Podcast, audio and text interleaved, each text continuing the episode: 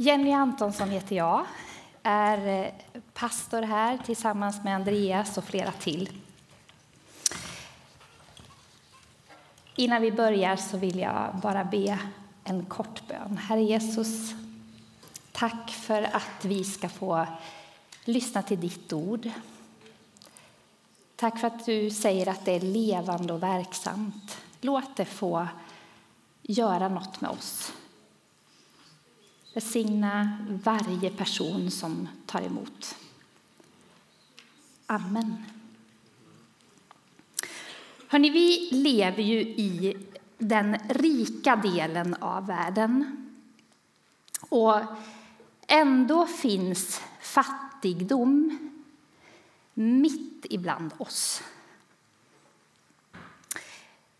När vi åker förbi kyrkan en måndag, ni som har gjort det, så ser ni att köerna ringlar till vår mat och klädhjälp.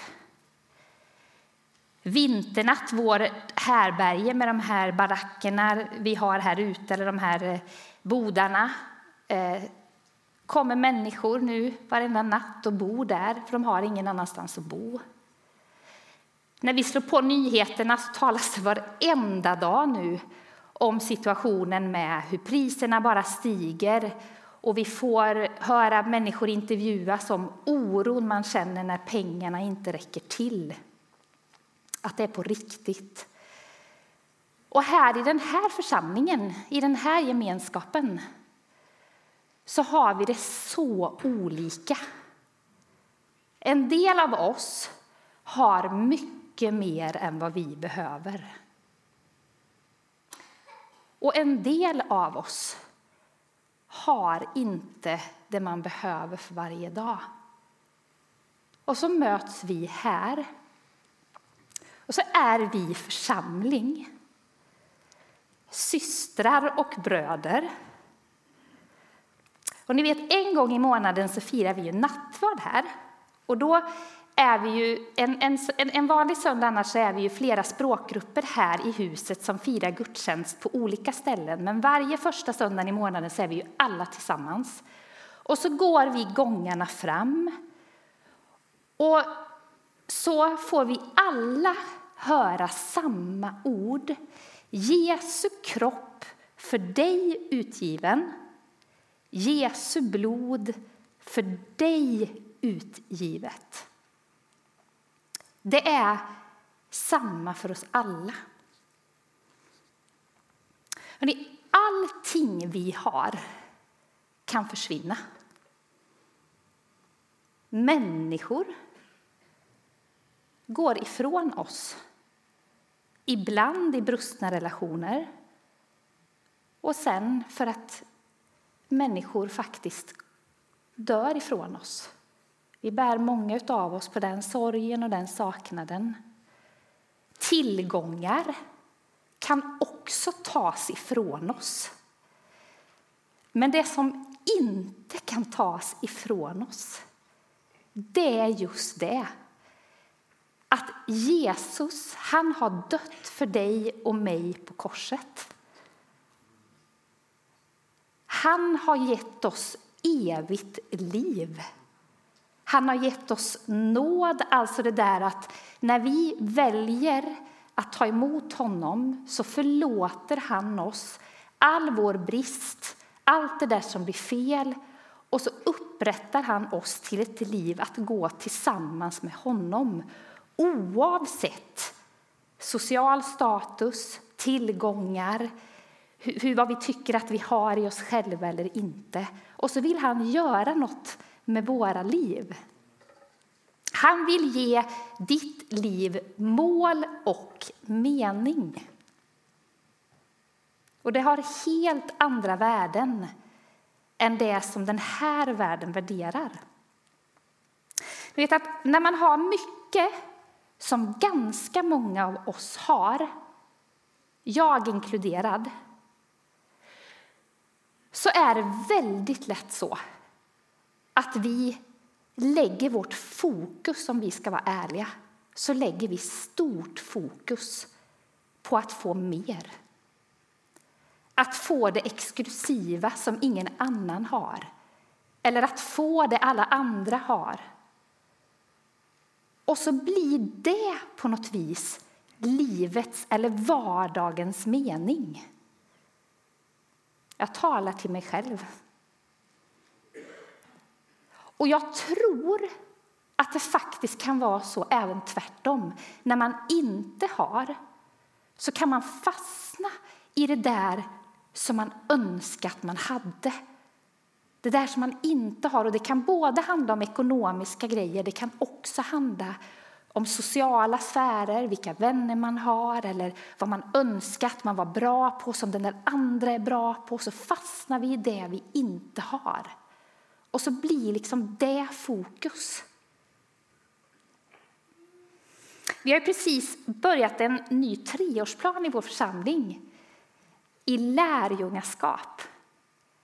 Att följa Jesus på alla möjliga sätt. Vad står det om det i Guds ord? Hur gör man det? Och Hebreerbrevets författare säger i kapitel 12 och vers 2. Eh, ha blicken fäst vid Jesus, trons upphovsman och fullkomnare. Fullkomnare, jag var tvungen att googla på det där ordet. Vad är fullkomlig? Ja, men det där precisa, när, när det är precis som det ska vara. När allting är på plats. Det är bara Jesus som kan hjälpa oss till det. Hörrni, Gud har många namn i Bibeln. Han får dem vid olika tillfällen eh, av olika människor som ser karaktärsdrag i honom. Och vid ett tillfälle i eh, Första Mosebok så är den där fruktansvärt läskiga berättelsen om när Abraham liksom tror att han ska behöva offra sin son Isak. Han får lägga honom på riktigt på ett offeraltare. Och när jag börjar ibland när jag fantiserar iväg när jag läser de där berättelserna, det är helt fruktansvärt. Men så precis när han har lagt sin son där så kommer en bagge. Och så, och så förstår han ju, Gud säger åt honom, du ska, du ska offra baggen, inte din son. Ja, det är en helt annan berättelse. Men där ger Abraham Gud ett av de namn som eh, som återkommer. Och det är Jehova Jirre, Herren som förser. Och det är vad jag skulle vilja säga till oss idag. Att ett av Guds namn är just Herren som förser. Han vill förse dig med det du behöver. Både materiellt, vänskapsmässigt, med det du är och det du har. Det är han som vill ge dig för att du ska få sen berika den här världen. Och det du kan känna som litet, han har helt andra tankar med det. Idag så vill jag ge röst åt två fattiga kvinnor. Jag tyckte det var passande. Det har faktiskt varit internationella kvinnodagen den här veckan. Jag har valt en kvinna från Bibeln och jag har valt en kvinna från mitt liv, en av mina förebilder. Och jag börjar med Markus 12. Jesus och hans lärjungar de befinner sig på tempelplatsen i Jerusalem. Jesus har haft en period precis innan där, när man läser berättelserna, kapitlen innan i Markus, där Ehm, både fariseer, ehm, alltså de politiskt aktiva, eh, de här skriftlärda, de har varit på honom på alla möjliga sätt. Och han har svarat och han har provocerat med sina svar. Och han har problematiserat. Och nu får jag för mig eh, att han är lite trött. Och så står det att han går och sätter sig framför tempelkistan inne på tempelgården där i Jerusalem. Och som kuriosa så kan jag säga att när jag liksom har letat lite, vad, vad var den där tempelkistan för något, så var det som eh, fler, den var på kvinnornas förgård fanns den. Och så var det liksom som 13 olika behållare med någon slags trumpetformade liksom öppningar där man kunde lägga gåvor och avgifter till templet, till Guds hus. Lite annat än vår box med QR-kod. Jag tyckte ändå det var lite passande just idag. Mm. Så att, att ha gett och att ha gått fram och gett med sin hand, det är en mycket gammal och beprövad metod. Och nu ska vi läsa från Markus 12. Och jag tänker att vi bara precis står upp de där lilla korta så får ni lite syre i kroppen och så är det fint att stå när vi, när vi lyssnar. Det står så här att Jesus han satte sig mitt för tempelkistan och såg hur folk la ner pengar i den. Många rika gav mycket. Och så kom där en fattig änka och la ner två kopparslantar, alltså några ören. Då kallade han till sig sina lärjungar och sa sannerligen, den där fattiga änkan, hon har lagt mer i tempelkistan än alla de andra. De gav alla av sitt överflöd. Men hon, hon gav i sin fattigdom allt hon ägde, allt hon hade att leva på. Varsågod och sitt.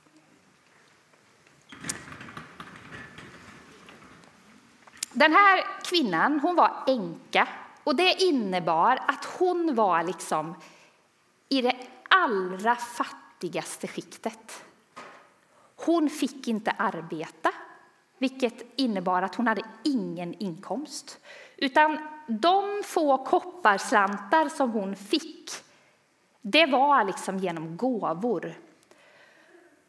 Och om man går liksom till både Andra Moseboken till exempel och Saltaren så har Gud tydligt sagt till människorna att de skulle ta hand om de fattiga och änkorna. Det står så här i Andra Moseboken 22. Änkor och faderlösa får ni inte behandla illa. Och i Saltaren 68 så står det Gud är de faderlösas fader och änkornas försvarare. Så Gud han lyfter både deras och på andra ställen invandrarnas och de fattigas utsatthet gång på gång. Och det finns liksom en självklarhet från Bibelns sida vi ska behandla de utsatta väl och ta hand om dem. Det är ett uppdrag Gud har gett oss. Herren som förser, Jehova Jirre, där vi får vara hans händer och fötter. Det talade ju Andreas om förra veckan. Ni som inte har lyssnat på så handlade det om generositet. Då. Ni kan gå in eh, på vår hemsida.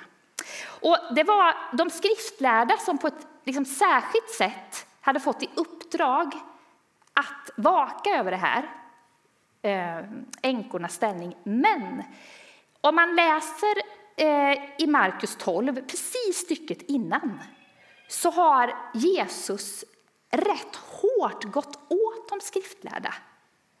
Han säger Eh, till dem att de bara försöker äta änkorna ur husen. Skärp er!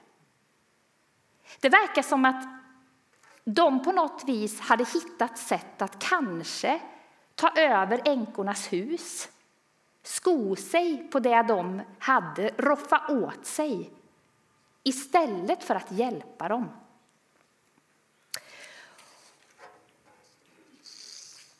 Och mitt nu då, ibland allt det här så eh, kommer nu den här fattiga änkan på den här tempelgården. Många ger av sitt överflöd, står det. Och hon, hon har ju typ ingenting. Ingen inkomst, ingenting. Och ändå kommer hon för att ge till Guds hus. Att ge tillbaka till honom som ändå har försett henne med något. Och ni vet, Jesus han bryr sig om de utsatta. Därför att mitt bland allt det myller av liv som är, så är det henne han ser. Hennes bidrag, hennes hjärta.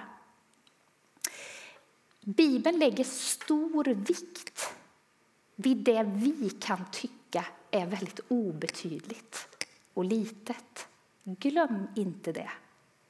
Ditt bidrag, och då handlar inte det bara om pengar, utan överhuvudtaget, nej men det är väl inte så mycket. Om, om jag ringer eller om, om jag bryr mig eller om, om jag... Ja. Ah.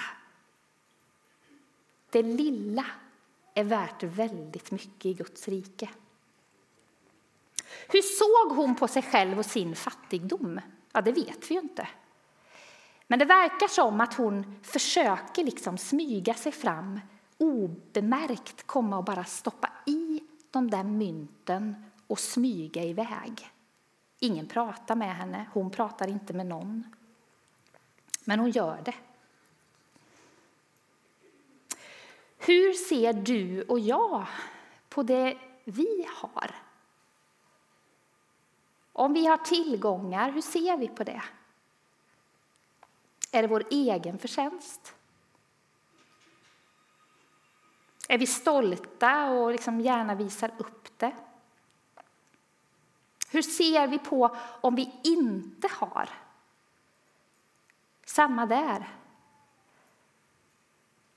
Varför blev det så? Är det vårt eget misslyckande? Det här är stora och svåra frågor. Men oavsett, vi har så olika förutsättningar.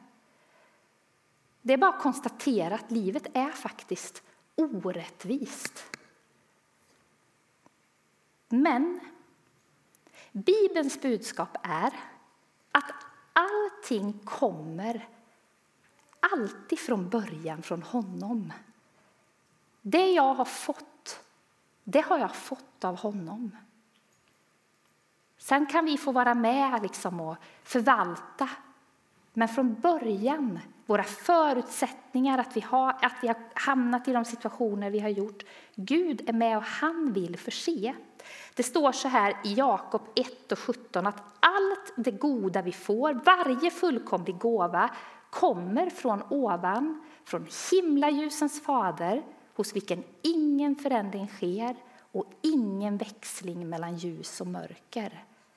Han vill ge oss av sina gåvor, litet eller stort. Han vill förse. Och änkan, hon gav verkligen pytte, pytte, pytte lite. Två läppta, står det att det hette. Två små kopparmynt. Det var den allra minsta valören som fanns. Och de skriftlärda hade bestämt man fick inte ge mindre än två kopparmynt om man skulle gå och ge. Det var totalt minimum. Och det gav hon. Och för henne så var det allt hon hade. Hon gav tillbaka. Och jag kan tänka när jag läser, oh, fick hon veta att Jesus såg henne? Det står inte i texten, men jag hoppas det. För mig vill jag att det ska sluta så att liksom någon sprang efter, eller, fast det vet vi inte. Men för mig är det ändå just det. Vi märker och känner och ser inte alltid det, men Gud ser ditt hjärta. Han ser din längtan av att få ge av det du har att inte behålla det för dig själv, oavsett om det är lite eller mycket.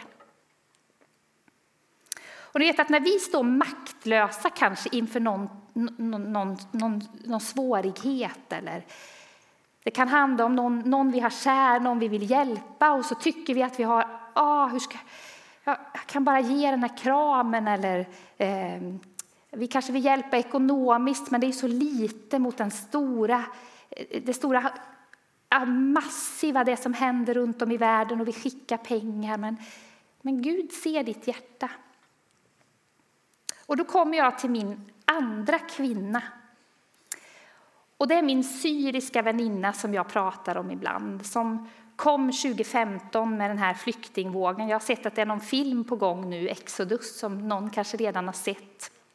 Eh, hon kom från ett sammanhang, hon bodde i Damaskus. Och där hade hon det bra.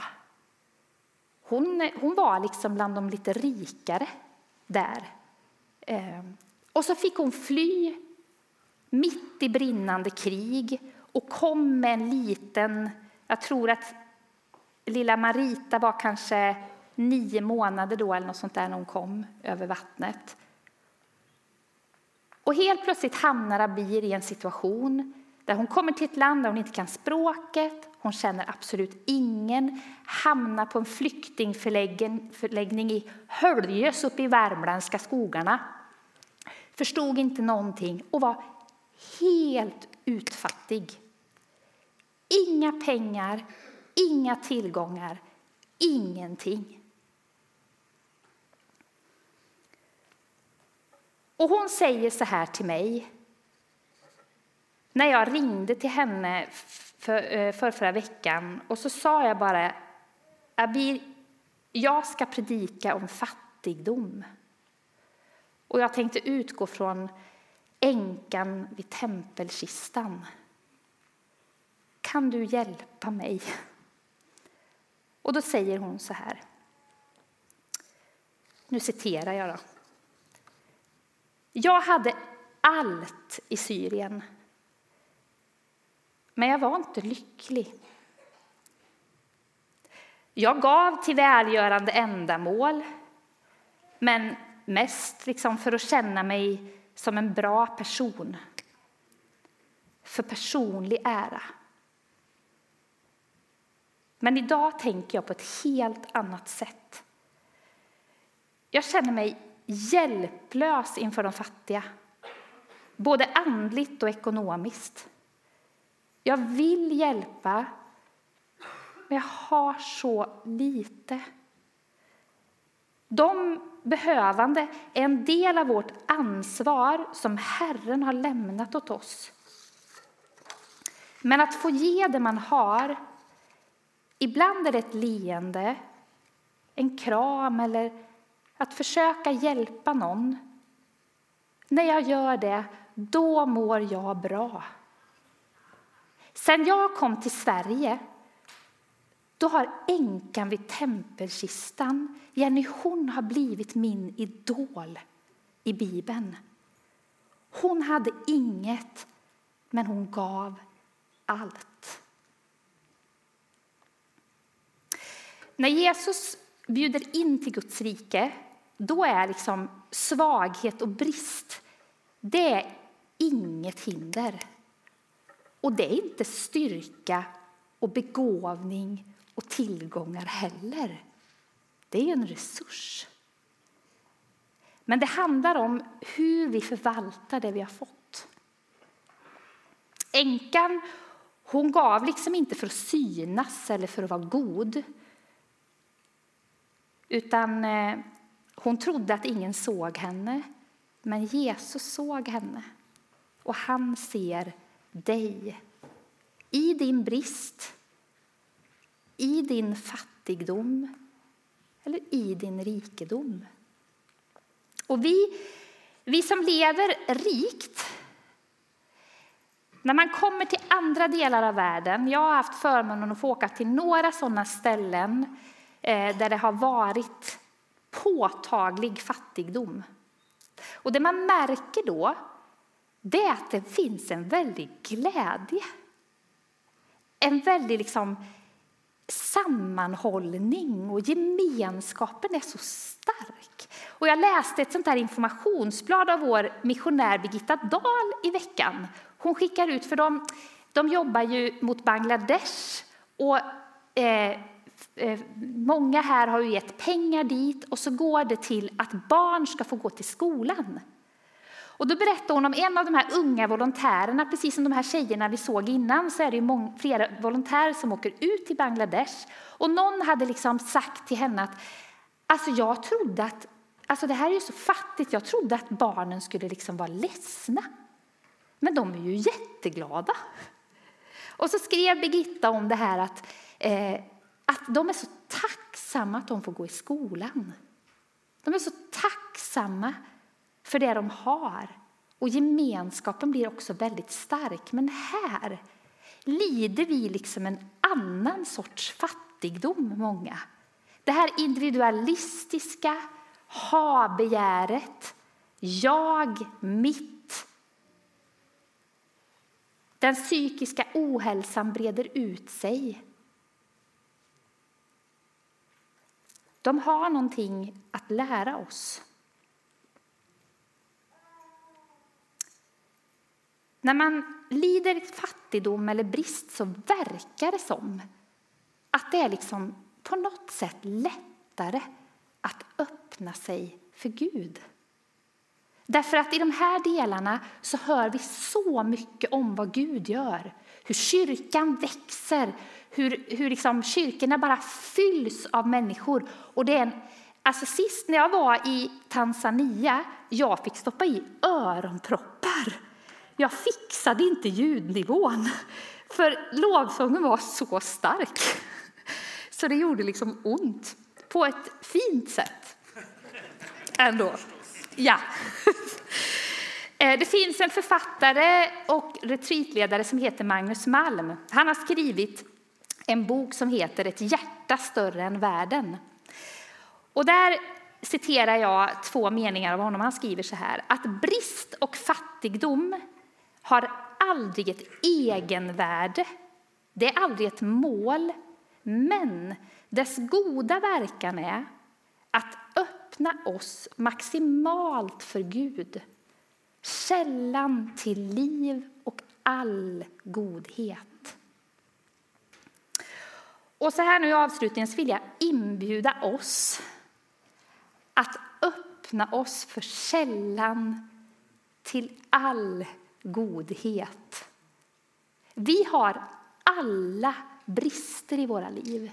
Vi har alla sprickor. Jag har mina och du har dina. Och i det där så tror jag att Jehova Jirre, Herren som förser, att han vill möta med oss när vi kommer för att fira gudstjänst och möta honom. Han vill också möta oss i vår ensamhet. Men det är något när vi kommer samman. Och så vill han fylla de här sprickorna som vi har med sitt ljus, med sin kraft, med sina resurser oavsett om vi tycker att vi har lite eller mycket. Här liksom är jag. Fyll mig så att jag får ge vidare. Jag började med att läsa från Hebreerbrevet 12 att vi får fästa vår blick på Jesus. Och jag avslutar med samma uppmaning från Hebreerbrevets författare. Fäst din blick på Jesus. Låt honom vara den som förser och ge det vidare. Och min väninna Bir, hon är en av alla dem som det skulle kunna göras en hel film om. Hon har så mycket smärta med sig. Men jag känner ingen som så ofta i det hon pratar om, i liksom hennes sätt att vara. Vi känner ingen som nämner Jesus så ofta som hon gör. Hon vänder sig till Jesus, hon blickar mot honom och hon har fått märka gång på gång att han förser. Så Herren vill förse dig med din, i det du kan uppleva som fattigdom, det du kan uppleva som brist. Och Herren vill använda Det du upplever som rikedom och det du upplever som tillgångar. Och så får det bli det här rena vattnet med inflöde och utflöde. Och så får vi vara i den här staden och göra gott. Amen. Herre, tack att du är Herren som förser. Tack att vi får vända oss till dig nu. Fästa vår blick på dig. Du som är vår livgivare. Du som är den som vill fylla våra behov. Tack för att du vill ge i överflöd. Kanske inte alltid på det sättet som vi tänker. Men du ger oss det vi behöver. Du har omsorg om sparven och du har omsorg om oss. Du har räknat varenda hårstrå på våra huvuden. Och tack att vi kan få också vara dina händer och fötter till varandra. Amen.